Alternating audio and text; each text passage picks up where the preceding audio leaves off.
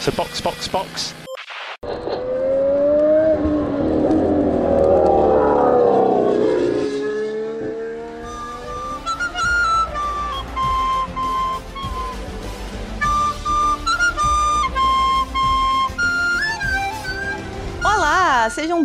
Bem-vindos a mais um episódio do Box Box Box, o original. Eu sou Aninha Ramos e estou aqui com a Carol Cruz. Como diz a Beyoncé, eu voltei pela demanda popular. Aí. e Mauro Debias. Cá estamos, meus amigos. Semaninha sem corrida, chata, vazia, Tempo feio. tempo feio, dorzinha no coração, chuva pra caramba. Olha, mas depois de a gente passar dois meses cozinhando no Rio de Janeiro, eu não vou reclamar do tempo, não, hein? Podia ter chovido menos? Podia. É, abusaram um pouquinho, né? Mas tudo bem. É que a dona de casa não pode ver tempo nublado porque a roupa não seca. Inclusive, eu acabei de botar roupa aqui no varal. e aí, o que, que a gente faz nesse tempinho? Maratona Drive to Survive. Só que não. Porque a gente vai falar sobre a nova temporada da série de Fórmula 1, que foi muito ruim. Cara, eles conseguiram fazer o impensável, que foi transformar uma temporada boa numa temporada ruim. Eu não quero esse roteirista na minha vida, não, hein? A sensação de, de Drive to Survive é, é tipo a sensação que a gente teve assistindo essa última novela da Globo com o Cauã. Que assim, como é que conseguiu transformar uma ideia boa numa novela horrorosa? É mais ou menos o que aconteceu com Drive to Survive ano passado. Aquela temporada maravilhosa e a série horrorosa. Pois é, então vamos pra pauta pra gente começar a pistolar.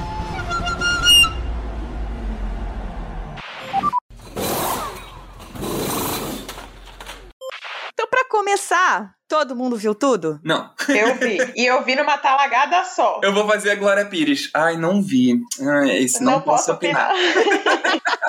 Porque assim, eu vi tudo, mas eu não vi com toda a minha atenção, porque eu achei muito chata. Eu fiz igual a gente faz com remédio líquido quando é criança. Tomei de uma vez e tapando o nariz pra não sentir o cheiro. Então, assim, comecei e terminei. Plau, de uma vez. É, que aí eu só chorei que foi ruim no final.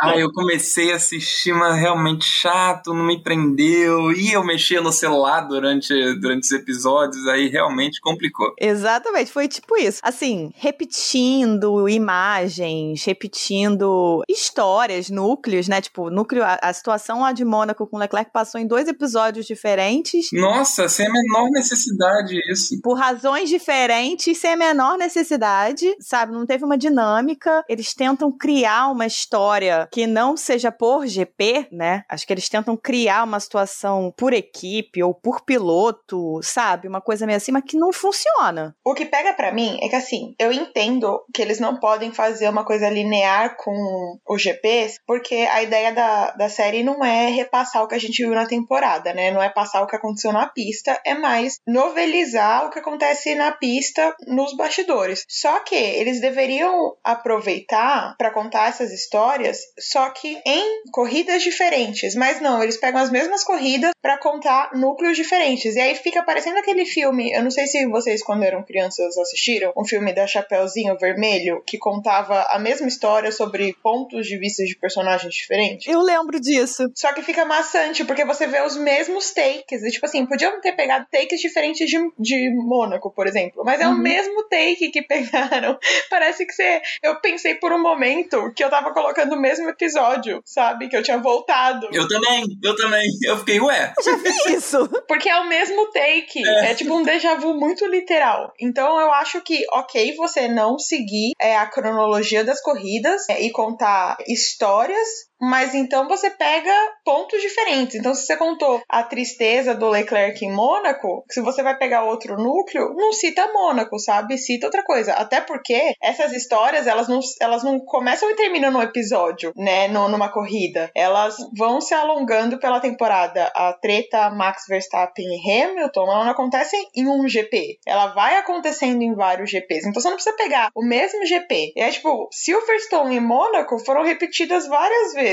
E Brasil? Ficou como? Ficou a Deus dará. Tem uma corridinha do Hamilton pra galera e já era. E foi uma puta corrida. Foi um puta GP. O cara ultrapassou 25 carros. Absurdo. Sou contra. Sou contra essa produção da Netflix. Eu acho que aí tem um problema da estrutura da Netflix que tá pequena. Porque eles não vão pra todos os GPs. Se eu não me engano, eles não vieram pro Brasil. Eles não Ah. foram pro México. Então eles não tinham material pra trabalhar essas corridas. O que é um grande problema quando você tá lidando com uma temporada de 23 corridas, você não ter equipe cobrindo a temporada toda. Você perde muito. É, e vamos falar a verdade, tem pistas que você não pode abrir mão, sabe? Você não abre mão de Interlagos, porque Interlagos é um lugar que sempre acontece alguma coisa. Você pode abrir mão de Sochi, você pode abrir mão de... Tem, tem umas bem chatinhas também, tipo... França. Você pode abrir mão da equipe que foi na casa do Mazepin, sabe? É, aquele episódio do Mazepin foi extremamente desnecessário. Não agregou absolutamente nada. Não acrescentou nada. Aliás, acrescentou sim uma coisa, porque acrescentou o fato de que o Mazepin admite que ele não sabe dirigir.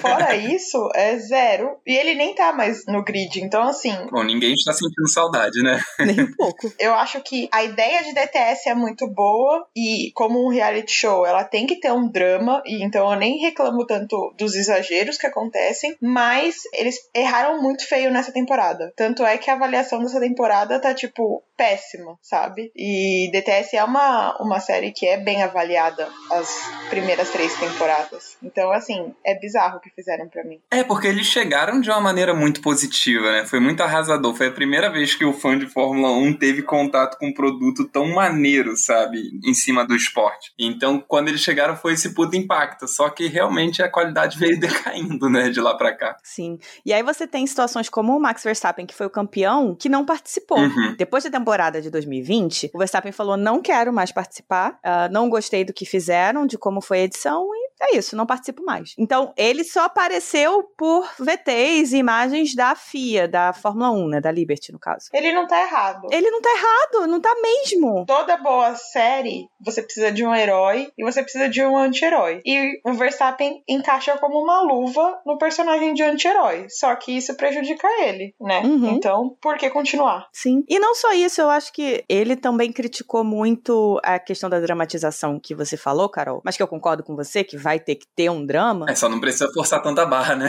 É, essas duas últimas temporadas já tiveram drama por si só. Pois é, você não precisava inventar em cima das histórias. Era só pegar o que tava rolando real. É, não tinha que inventar. Então, mas aí a gente entra naquela questão. Pra isso, a Netflix precisa estar no lugar certo na hora certa. Se ela estiver cobrindo a Williams num GP que tá pegando fogo Mercedes e Ferrari, não tem como, né? Exatamente. Por isso que eu acho que assim, eu não entro tanto na questão da dramatização ou das histórias inventadas, que nem tipo a temporada passada que tentou criar uma rivalidade entre o Lando e o Carlos, que não existe. Eu não me apego tanto a isso, porque eu sei que eles precisam de drama, eles precisam colocar drama. E a gente gosta de drama, entendeu? A gente gosta de, de gente brigando por nada. Uma bela novela mexicana.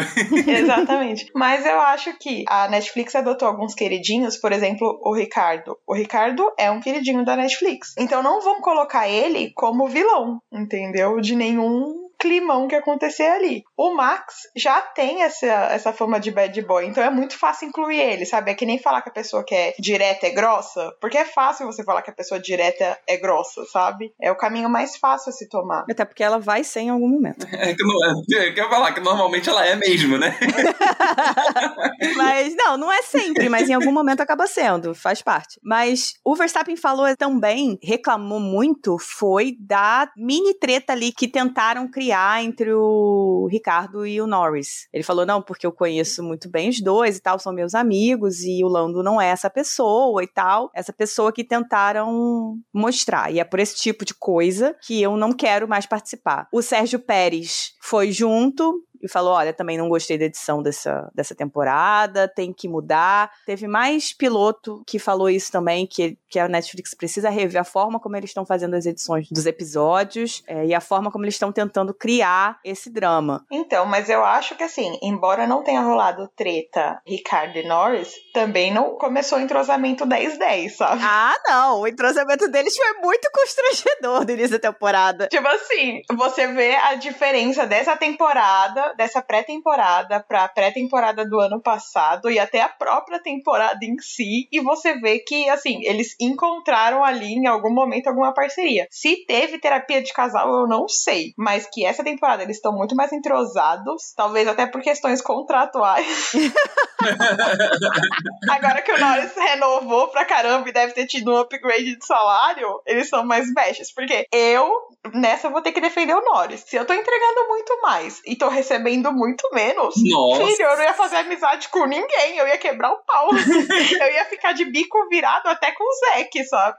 Não, ele conseguiu tudo que ele precisava pra renovar o contrato e conseguir um aumento. Ele fez tudo. Acho que a McLaren ficou completamente sem saída. Não à toa, agora ele tem casa em Mônaco, né? Porque há uns anos atrás, há uns dois anos atrás, ele deu uma entrevista falando que Mônaco ainda não, não era o lugar pra ele, porque ele ainda não ganhava bem o suficiente. Você imagina o que é você estar num ambiente de milionário e você olhar pra aquele lugar e falar, ainda não ganho o suficiente pra morar naquele lugar. Mas é igual uma coisa que eu tava pensando, tipo assim, os pilotos ganham muito dinheiro, mas nos rolês que eles vão, eles provavelmente são os que têm menos dinheiro. Ah, sim, com certeza. Vocês já pararam pra pensar nisso? Porque é um rolê de gente que ainda tem mais dinheiro que eles. É o rolê dos caras que estão pagando o salário deles. Aham, Exato! É isso. É surreal isso, né? Mas eu tenho, eu tenho um ponto positivo de DTS que não tem nada a ver com Fórmula 1. Pronto, lá vem. que foi um take da casa do Toto. E a casa do Toto tem uma escada que fica pro lado de fora da casa, mas não é a escada do térreo pro primeiro andar. É a escada do primeiro andar pro segundo. E eu fiquei tipo assim, pra que, que essa escada tá pro lado de fora da casa? Eu fiquei muito intrigada. Uma coisa que me deixou muito pistola nesse, nesse DTS foram as ceninhas do, do Christian Horner passeando na fazendinha dele. Ai, meu Eu não Deus. aguentava aquelas ceninhas deles dois andando de mão dada na fazendinha, discutindo sobre o Max, cara. Ai, é muito ridículo, é muito forçado aquilo. Aquilo, sério, aquilo me pegou, aquilo eu achei pesado demais. Cara, e indo nessa bola que você levantou, DTS também ajudou a provar por A mais B que até a família do Toto é mais carismática que a família do Horner. Ah, porque muito! aquele café da manhã na, na mesa com o mini Wolf foi tipo assim, a coisa mais fofa que eu já vi. e eu amo a Suzy mandando uma indireta direta bem na cara do Horner. que a Suzy é muito boa. Qual? Qual momento aí? Ah, ela fala que pra você ser um campeão e um chefe de equipe, você não precisa ser um cuzão. É basicamente isso que ela fala. O que faz todo sentido. Ela não fala com essa palavra, mas é basicamente o que ela fala. Claro, porque ela é uma dama, né? Ela é fina. Exato. A gente não é. Não. Eu nem tenho dinheiro pra ser. Uma coisa que me irri- irritou bastante nessa temporada foi esse foco no Horner versus Toto, que a gente sabe que foi muito importante, né? Foi, foi uma guerra Team Principles. É uma guerra bastante aberta, né, inclusive. É, aberta e meio que fez a competição girar, sabe? Botou pressão nos pilotos, enfim, Uhum. fez uma diferença ali sim. É, de fato trouxe um destaque. Mas como me irritou ficar vendo a cara dos dois. Porque eu queria ver era o Hamilton, eu queria ver, o Verstappen no caso não ia aparecer, né? Mas enfim, eu queria ver eram os pilotos, cara, que eles tinham pra falar, não o Horner e o Toto. Eu vou discordar da relatora, porque pra mim, assim, episódios de Toto nunca são demais. De Horner, com certeza. Mas de Toto, Eu não aguentava mais ver a cara do Horner. Não aguentava mais. O Toto tava bom. Mas isso tem a ver com o nosso ranço pessoal. Sim, completamente. Não, mas mesmo assim, cara, o Horner, ele é um cara chato, sabe? Não, não tava uma coisa interessante. é que ele é maçante. É, Ele fica insistindo, tipo assim, ele fica martelando o mesmo prego. E a hora que ele Sim. fala assim, ai, o Hamilton tem sete campeonatos. Ele tem tudo a perder. Ele tem tudo o que a perder, meu filho? Ele acabou de falar, ele tem sete campeonatos. tipo, ele não. Ele maceta tanto que ele não consegue mais nem ter palavras pra ser coerente, porque ele já usou todas. o cara pode literalmente perder seis anos seguidos pro Verstappen, sabe? Que ele ainda vai ter mais títulos. É, pelo menos, é, um episódio que eu achei bastante interessante foi o da Williams, porque a gente reclamou muito na temporada 3 que teve a mudança da Williams, foi vendida, o Dorilton, o Dorilton Capital né, comprou e tal, e não falaram absolutamente nada. Poxa, despedida da, da Claire Williams da Fórmula 1, sabe? Pelo amor de Deus. E não fizeram nada com isso. E dessa vez eles fizeram. E eu achei bem legal o episódio da Williams, na verdade, mostrando um pouquinho da dinâmica do Latifi e do George, mostrando principalmente o novo Team Principal, né? O cara que faz esse papel, acho que o nome que eles dão não é Team Principal pro Yost, né? Eu gostei muito desse episódio, mas eu sinto que ele foi feito como uma obrigação, considerando a morte. E aí, eu não sei se foi puro e verdadeiro, sabe? Eu senti que, tipo assim, putz, fizeram, ah, e o cara morreu, né? Então vamos fazer aí um episódio da Williams, vai. É só pra localizar o nosso ouvinte a morte do Frank Williams, que É, exato. fundador da, da Williams. Pode ser, mas assim, tudo ali é meio assim, né? Então, eu não sei se o quanto isso é, de fato modificaria o episódio, sabe? É, talvez tenha sido a própria reclamação dos fãs pelo tratamento que, que teve na temporada passada. Sabe? Sim. De não ter, não ter dado devido destaque pra, pra despedida. Quer dizer, bom, a própria despedida da Claire Williams foi uma coisa meio porta dos fundos, né? Foi meio triste. Porque ela não saiu né? Foi aquela coisa, ah, tá, tá afastada, pronto, acabou, tchau. Sabe? Foi meio arrancou o band-aid. Foi bem bizarro. Uhum. Então, eu acho até que foi um pouco de, de, escolha dela nesse sentido também, sabe? Aí eu já não sei. Deve ser bem difícil para ela sair dali. Nossa, do terrível. jeito que foi, tendo vendido a empresa que o pai dela criou, realmente deve ter sido bastante pesado. E tendo vendido na baixa, né? Pois eu é. acho que isso que é o que pega mais. É tipo, logo acho que na primeira ou na segunda temporada tem um episódio que fala bastante da, da Claire e ela fala, né, da responsabilidade de, de assumir a empresa do pai. Então. Eu amo esse episódio. É, na segunda temporada. Eu gosto muito desse episódio. Eu também. Mas deve ser uma, uma sensação de fracasso muito grande, né? Uhum. Porque se, por mais que a, ela já tenha assumido a, a, equipe já com problemas, mas é tipo dissolver na sua mão, né? É. Foda, né? Mas o, o que me deixou, assim, mais, mais triste com, com a situação da Williams, e olha, a gente já fugindo totalmente da pauta, foi que a Williams respirou na década passada. Na época que o Massa tava na Williams, a, a equipe teve bons resultados, sabe? Eu me lembro, sabe? É, teve pole, é, teve dia do, do Massa chegar em segundo botando pressão no Hamilton, sabe? Então, naquele momento ali eu achei que a Williams estivesse renascendo, mas foi só o Massa sair que a coisa voltou a desandar terrivelmente e a é. equipe chegou onde chegou. E eu acho que 2019 foi realmente o grande problema, né? Quando chegou em 2019 eles não tinham carro para testar. É, foi pesado. Que foi o, o episódio que a gente tá falando da segunda temporada. Aquilo ali foi tipo o fundo do poço. E para subir desse fundo do poço é bem complicado. Eles perderam uma temporada inteira. Uhum. Eles perderam uma temporada inteira. E como é que você recupera? Não recupera. Não recupera. A não ser que você seja Ferrari com o dinheiro que tem. Não recupera. Falando em Ferrari. eu falando agora, falando em Ferrari. falando em Ferrari. Vocês repararam que não tinha Ferrari quase desse, dessa temporada? Conta essa fofoca direita, Aninha. Então, apareceu, né? Claro, falaram do, do Leclerc e Mônaco. Nossa, se não falassem, né? Falaram até demais de um único assunto. Pois é. Repetiram isso. Aí falaram um pouquinho dele com Carlos, mas muito pouco. Aí teve uma ceninha dele com Carlos conversando sobre o contrato do Norris. Aí eles falam: ah, não, vou mandar mensagem para ele. Ah, o que você quer que eu mande de mensagem e tal? Uma ceninha engraçadinha dos dois e tal. Mas não tem muita coisa da Ferrari. E os Ferraristas estavam com muito medo de a Netflix começar a fazer aquela coisa que fizeram com o Carlos e o Lando, de tentar criar uma rixinha entre o Leclerc e o Sainz, né? Porque no final da temporada estavam os três ali, na verdade, disputando o quinto lugar. Quem saiu melhor foi o Sainz e tal. E tava todo mundo morrendo de medo de que fizessem isso. Dizem as más línguas, dizem os rumores aí, que a Ferrari de fato mandou cortar muitas cenas, porque não gostaram da narrativa que estava sendo feita pela Netflix. Hum, teve isso, é? Teve isso. Eu adoro esses papos de bastidores. Aí fica a pergunta: qual é a narrativa que mandaram cortar? Qual a narrativa? Aí vem a, a outra coisa. A Carol citou mais cedo que a Netflix tem seus queridinhos. Daniel Ricardo, por exemplo. Daniel Ricardo não é simplesmente um queridinho. Daniel Ricardo tem um contrato com a Netflix. Ah, é? Sim. Conte-me mais sobre. Conte mais. Quando a Netflix fechou, você repara na primeira temporada, o Daniel Ricardo é a estrela. Eu achava que era só por carisma. Eu também. Não, ele tem um contrato. Doce ilusão. Doce ilusão. Eu achei que era pelo pescoço. Ai, o pescoço do Ricardo, socorro. é um pescoço de milhões.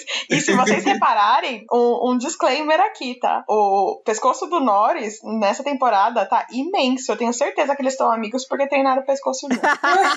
o Norris tá muito pescoçudo, ele não tinha esse tanto de pescoço. É muito impressionante, totalmente fora da pauta, é muito impressionante a evolução, porque eu vejo isso também no George e no Leclerc, e no Charles, a diferença do pescoço deles quando eles entraram na Fórmula 1, você vê as fotinhos deles, Gasly também. Não, o Gasly cresceu todo, não foi só o pescoço, não. O Gasly e o Charles Leclerc, você olha os dois, na primeira temporada deles, ou acho que é a segunda do, do Gasly, não lembro agora, mas eu sei que eu tenho umas fotos assim, tipo, Charles e, Gasly, e Pierre Pierre, Charles de Alfa Romeo e Pierre de Toro Rosso. E assim, magrelinhos, magrelinhos, pescoço mais grosso, claro, né? Mas não é o que é hoje, né? Aí você olha hoje, você bota eles Ferrari e Alfa Tauri e é, são outras pessoas, sabe? Nossa, o Gasly vai ter que ter muito pescoço, porque o jeito que essa Alfa Tauri tá quicando.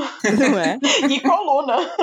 Eu tenho certeza que todos eles estão andando com kit salompas essa temporada. Inclusive, nós vamos ter que falar muito sobre isso ao longo desse ano, hein? E aí, o Daniel Ricardo tem esse contrato e os rumores também da Ferrari é de que o Carlos Sainz estava assinando um contrato com a Netflix também. Mas aí como rola? A Ferrari manda cortar e o Carlos Sainz tá ganhando mais tempo de tela? Eu não sei, eu não sei. Aí eu já não sei. Eu sei que o rumor é o Carlos queria assinar, não sei se assinou, e a Ferrari não gostou. Agora, o que acontece, de fato, porque na verdade a Ferrari cuida das relações públicas dos pilotos dela. Então você vê o Leclerc, o Mick, o Giovinazzi, que agora saiu tal, mas os três são pilotos Ferrari. Os três, quem cuida do, das relações públicas é, é, a Ferrari. Assim, faz sentido porque o Sainz é tão gostável quanto o Daniel Ricciardo. Ele Sim. não é tão piadista, Sim, mas ele é muito gostável. Tipo, ele se dá bem com todo mundo. Então faz total sentido ele se tornar um queridinho também. É, com base no contrato, no caso, né? Que agora a gente sabe que nada é por acaso. Não. Mas o que pega para mim é essa questão da Ferrari, porque a Ferrari, ela com certeza não quer ver nenhuma relação problemática atrelada ao nome Ferrari. Então, eles não vão tolerar, tipo, que seja feita nenhuma tretinha em cima da Ferrari. E se você vai ser o queridinho, você precisa de uma tretinha, né? Uhum. Pro público de escolher. Tanto é que, por exemplo, eu acho que o Pierre tem muitos fãs, muito por toda a questão da substituição que rolou e que todo mundo ficou assim, coitado, sabe? Ah, com certeza. As pessoas adoram o underdog. Exato. Porque assim, o, o Pierre ele é um ótimo piloto, mas ele não tem nada que faça ele ter tantos fãs, nenhuma explicação, sabe? Dele ser tão querido, até mais do que muitos pilotos. Claro que tem, ele é lindo. Cara, eu acho ele assim, belíssimo, mas eu, eu, na minha cabeça, tenho muito mais certeza que ele é somebody love do que beleza. Tipo, bota ele do lado do, do Sainz, vai dar ruim pra ele. Bota ele do lado do Dani, vai dar ruim pra ele. Bota ele do lado do, do Charles, vai dar ruim pra ele. Não, peraí, Cha- Charles é pesado. Charles se pegou pesado. Ele só ganha, sei lá, do, do Yuki e do Alonso, mas porque o Alonso já tá mais 40. Ah, Alonso, Alonso é um belíssimo daddy. Ele é, com certeza. Quando ele ficou solteiro, eu bem postei um coraçãozinho lá na, na foto dele. que era uma foto de pescoço também.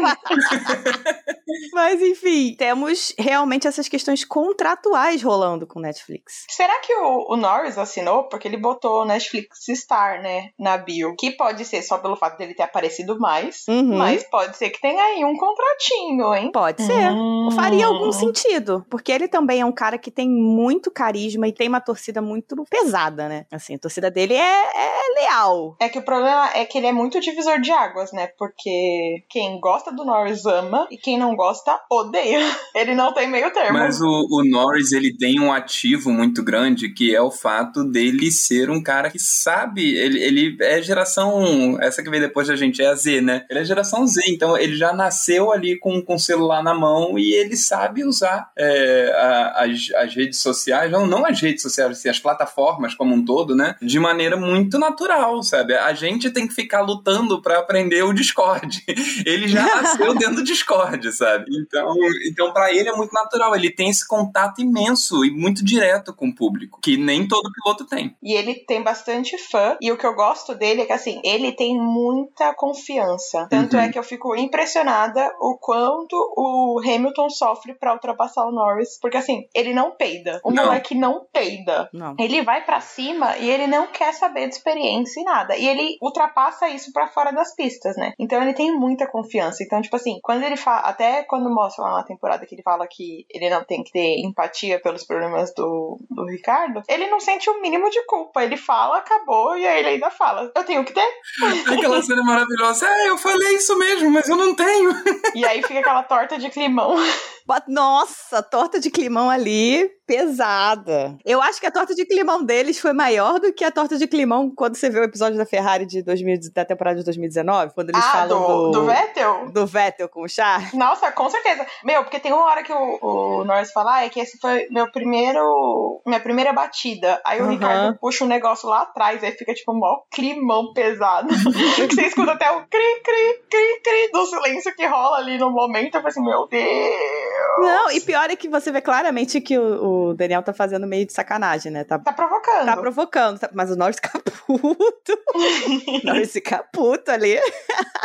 E assim, eu acho que eles realmente se entrosaram muito bem pra esse ano, mas eles também não perdem a oportunidade de se provocar, porque o Norris nessa última corrida levou donuts pro pessoal. Uhum. E aí o Daniel comentou: Ah, onde você tava semana passada, né? Porque o Daniel ficou com Covid, ficou isolado. E aí o Norris mandou: Tava fazendo o seu trabalho. Eu, ei, podia dormir sem essa.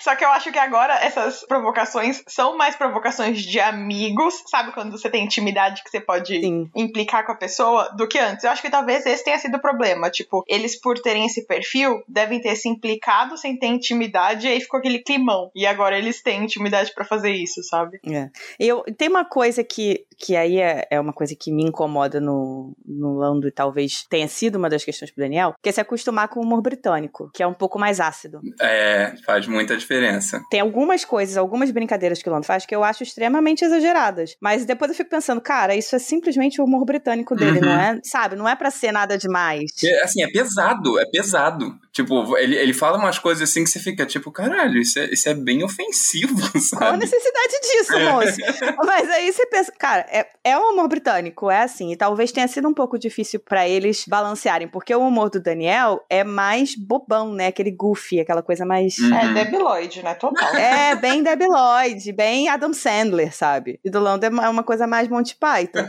É, é um clash bem grande ali, Monty Python versus Adam Sandler e, e Debbie Lloyd, sabe? Complica, né?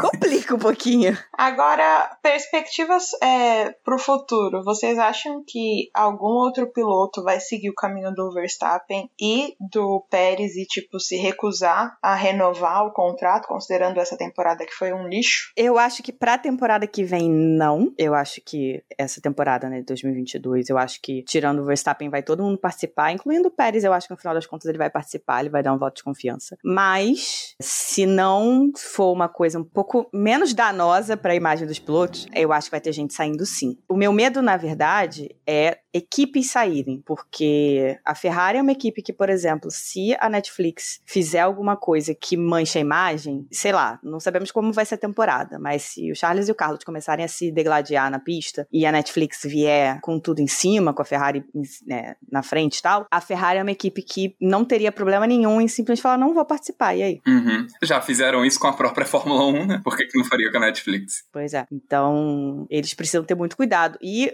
o Stefano Domenicali tá preocupado com isso, né? Ele mesmo já falou que a Netflix precisa ah, entender um pouco melhor como fazer a temporada, que é um produto extremamente importante, que não é um produto que a Liberty quer perder e que a F1 quer perder, mas que precisa ser entendido como fazer da melhor forma, porque essa última temporada foi, foi complicado. Tive- Teve muitas críticas. É, isso que você falou agora é um bom gancho. O Drive to Survive é um produto sensacional.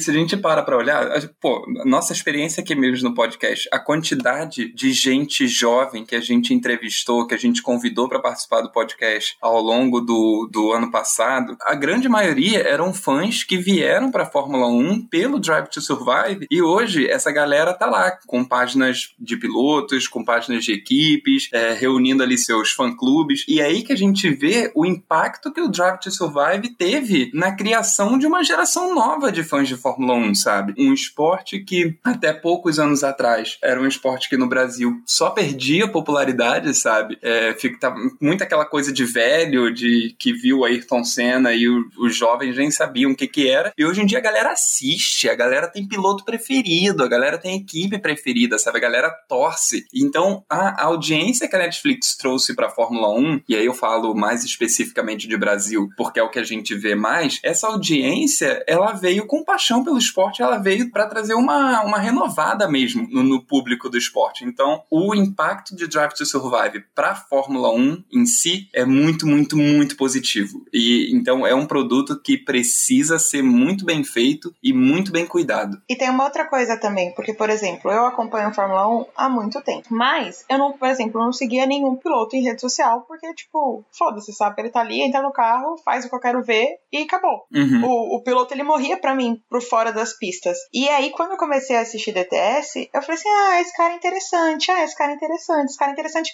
E aí eu comecei a, tipo, seguir nas redes sociais e aí pegar bastante do backstage, ver treinamento é, durante as férias e tal. Então, me aproximou dos pilotos em si, sabe?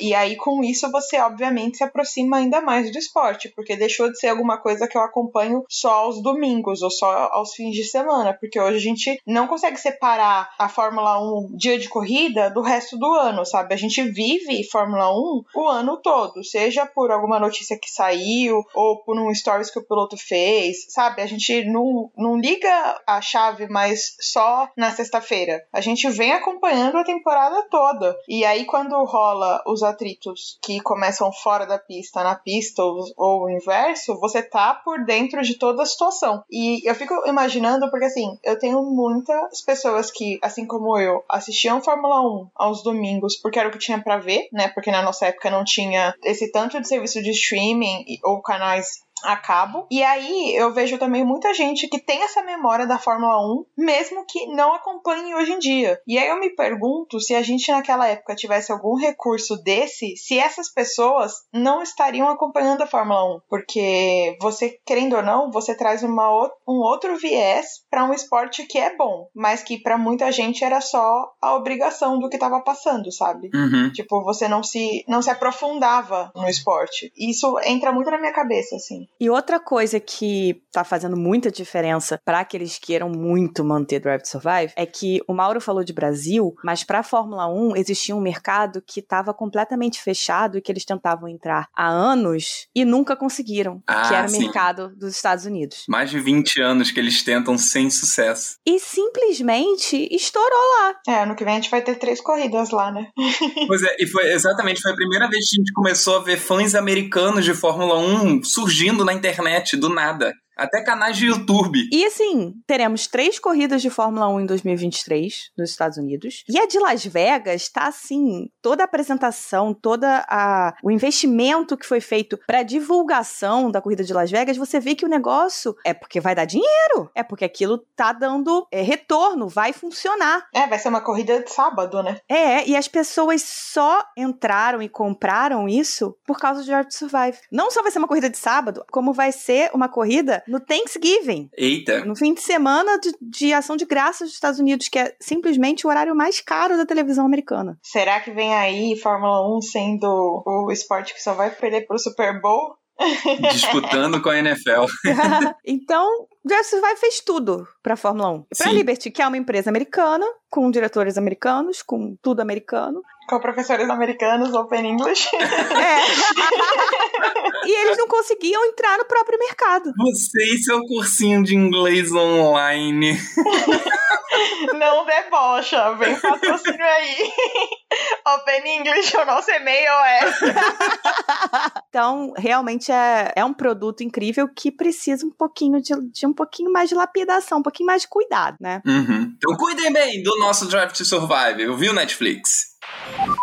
Bom, para terminar, o que, que vocês acham que pode fazer com que a próxima temporada funcione melhor? Essa é uma excelente pergunta. Eu não sei a resposta.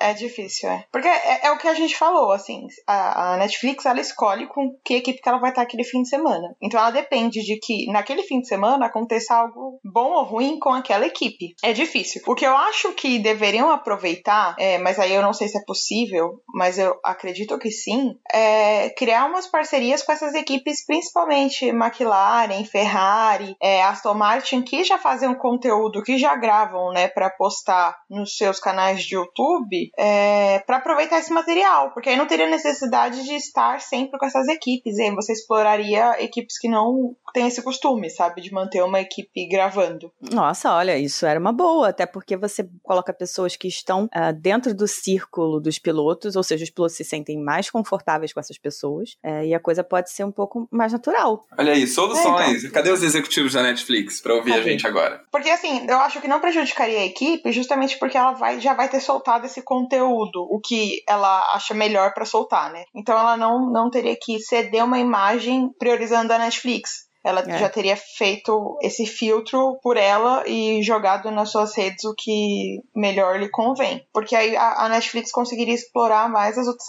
equipes. Porque, por exemplo, a Mercedes, eu acho que a Mercedes não tem, né, esse negócio de soltar é, bastidores. Então você conseguiria aproveitar a equipe da Netflix para ficar mais com a Mercedes. Porque aí você teria um conteúdo Netflix, sabe? Você não teria que ficar indo nas equipes que já mantêm esse tipo de material. É, o que eu acho muito importante que a Netflix faça é que tem um jeito de ir todos os GPs. Porque mesmo que você tenha um GP, sei lá, GP do Brasil, e eles vieram, e aí no GP do Brasil eles resolveram é, estar com a McLaren. Só que não tá acontecendo nada com a McLaren de relevante naquele GP. Mas, no, sei lá, na classificação, deu uma treta Ferrari Red Bull. Cara, para começar, que muitas vezes eles trabalham com duas equipes. Você pega uma dessas equipes e move pro dia da corrida tá com uma das equipes que a narrativa tá se desenvolvendo. Você tem uma narrativa que vai se desenvolvendo ao longo do final de semana. A sexta-feira mostra uma coisa, o sábado vai mostrar outra, e aquilo ali vai se desenvolver pro final de semana. É, e às vezes a coisa já tá esquentando ao longo da semana nas notícias, né? Tem isso também. Sim. Então, assim, duas coisas que eu acho que poderiam melhorar. Ir a todos os GPs, independentemente de com qual equipe estão, ir a todos. Dois, ter um pouquinho mais de flexibilidade. E agora que as regras da Covid estão dando uma diminuída, dá para você fazer, porque ano passado, ano retrasado, você tinha muito aquela questão de bolha, então realmente era muito complicado você tirar uma uhum. equipe e passar para outra, né? Mas agora que as coisas estão um pouco mais livres, você já consegue fazer essa movimentação. Então dá para eles verem, para a produção ver como é que tá se encaminhando aquele aquele final de semana e dependendo arriscar mudar. Pode ser um risco? Pode. Pode ser que eles estão lá com a McLaren, final de semana parece que não vai dar nada, não vai dar nada, mas é na corrida sei lá, o Ricardo e o Norris se, se enlaçam na pista e eles tinham. Era que tá com a McLaren mesmo, porque foi aquilo que aconteceu. Mas ter essa flexibilidade de poder mudar de equipes de acordo com como o final de semana vai se formando, eu acho que seria interessante. É verdade. Acho que para encerrar, vale a gente citar, se alguém tiver algum, porque a gente só macetou, né? Dos que vocês assistiram, ou quem assistiu tudo, tem algum ponto alto? Vocês gostaram de alguma coisa? Algum. Aquele silêncio sepulcral.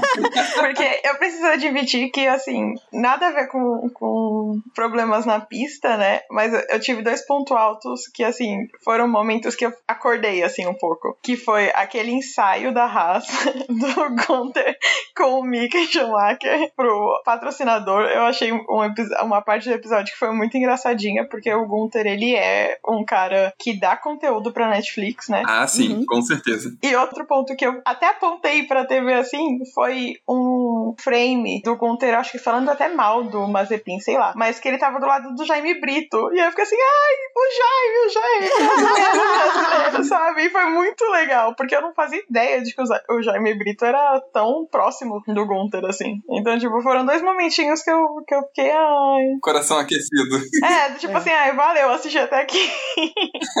a única coisa que realmente me fez feliz, vamos dizer assim, foi o episódio da Williams. Foi a única coisa que realmente me chamou atenção, que eu falei, porra, que bom que fizeram e tal, funcionou. Foi esse episódio. De resto, realmente, achei a cobertura de Mônaco fraca, achei a cobertura do México fraca. A falta de cobertura do Brasil. a falta de cobertura do Brasil, mas assim, achei a cobertura do campeonato em si muito ruim. É que parece que eles, eles tiveram um dedo tão podre que, assim, as corridas que escolheram filmar não tinha conteúdo para passar. Pois é, o campeonato em si tinha, tinha bastante coisa que eles podiam ter abordado. Não é possível que as entrevistas com os pilotos foram tão rasas assim. Sim, não tinha Verstappen e tal, mas, cara, dava para ter abordado mais o campeonato. Sem dúvidas. É, né. Bom, agora é torcer pra próxima temporada ser boa, né? Porque eu confesso que eu não queria ver o fim de DTS, principalmente porque é uma coisa que ajuda a gente a não sofrer tanto pelo tempo de pausa, né? Porque sempre volta um pouquinho antes, então, tipo, você fica, ai, finalmente um conteúdo de Fórmula 1. Nem que seja pra gente falar mal depois. Nossa, é, eu, eu me sinto uma dependente química no final do ano, quando acaba a última corrida, eu fico, ai meu Deus, o que, que eu vou fazer da minha vida agora? So, box, box, box. Então, como sempre, vamos agradecer aos nossos apoiadores que fazem nossos com que queridos. este podcast continue existindo. Se não fosse por vocês, essa bagaça não tava rolando mais. Deixar isso bem claro. Não tava mesmo.